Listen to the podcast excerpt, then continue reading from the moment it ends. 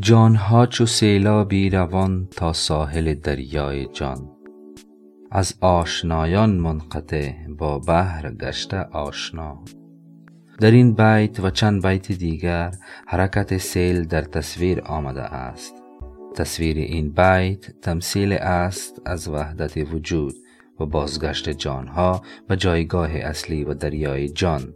همچنان که سیل به دریا می ریزد، جانهای افراد بشر نیز با پیوستن به وجود اصلی هویت و فردیت خود را از دست می دهند و جزء آن دریا می شوند.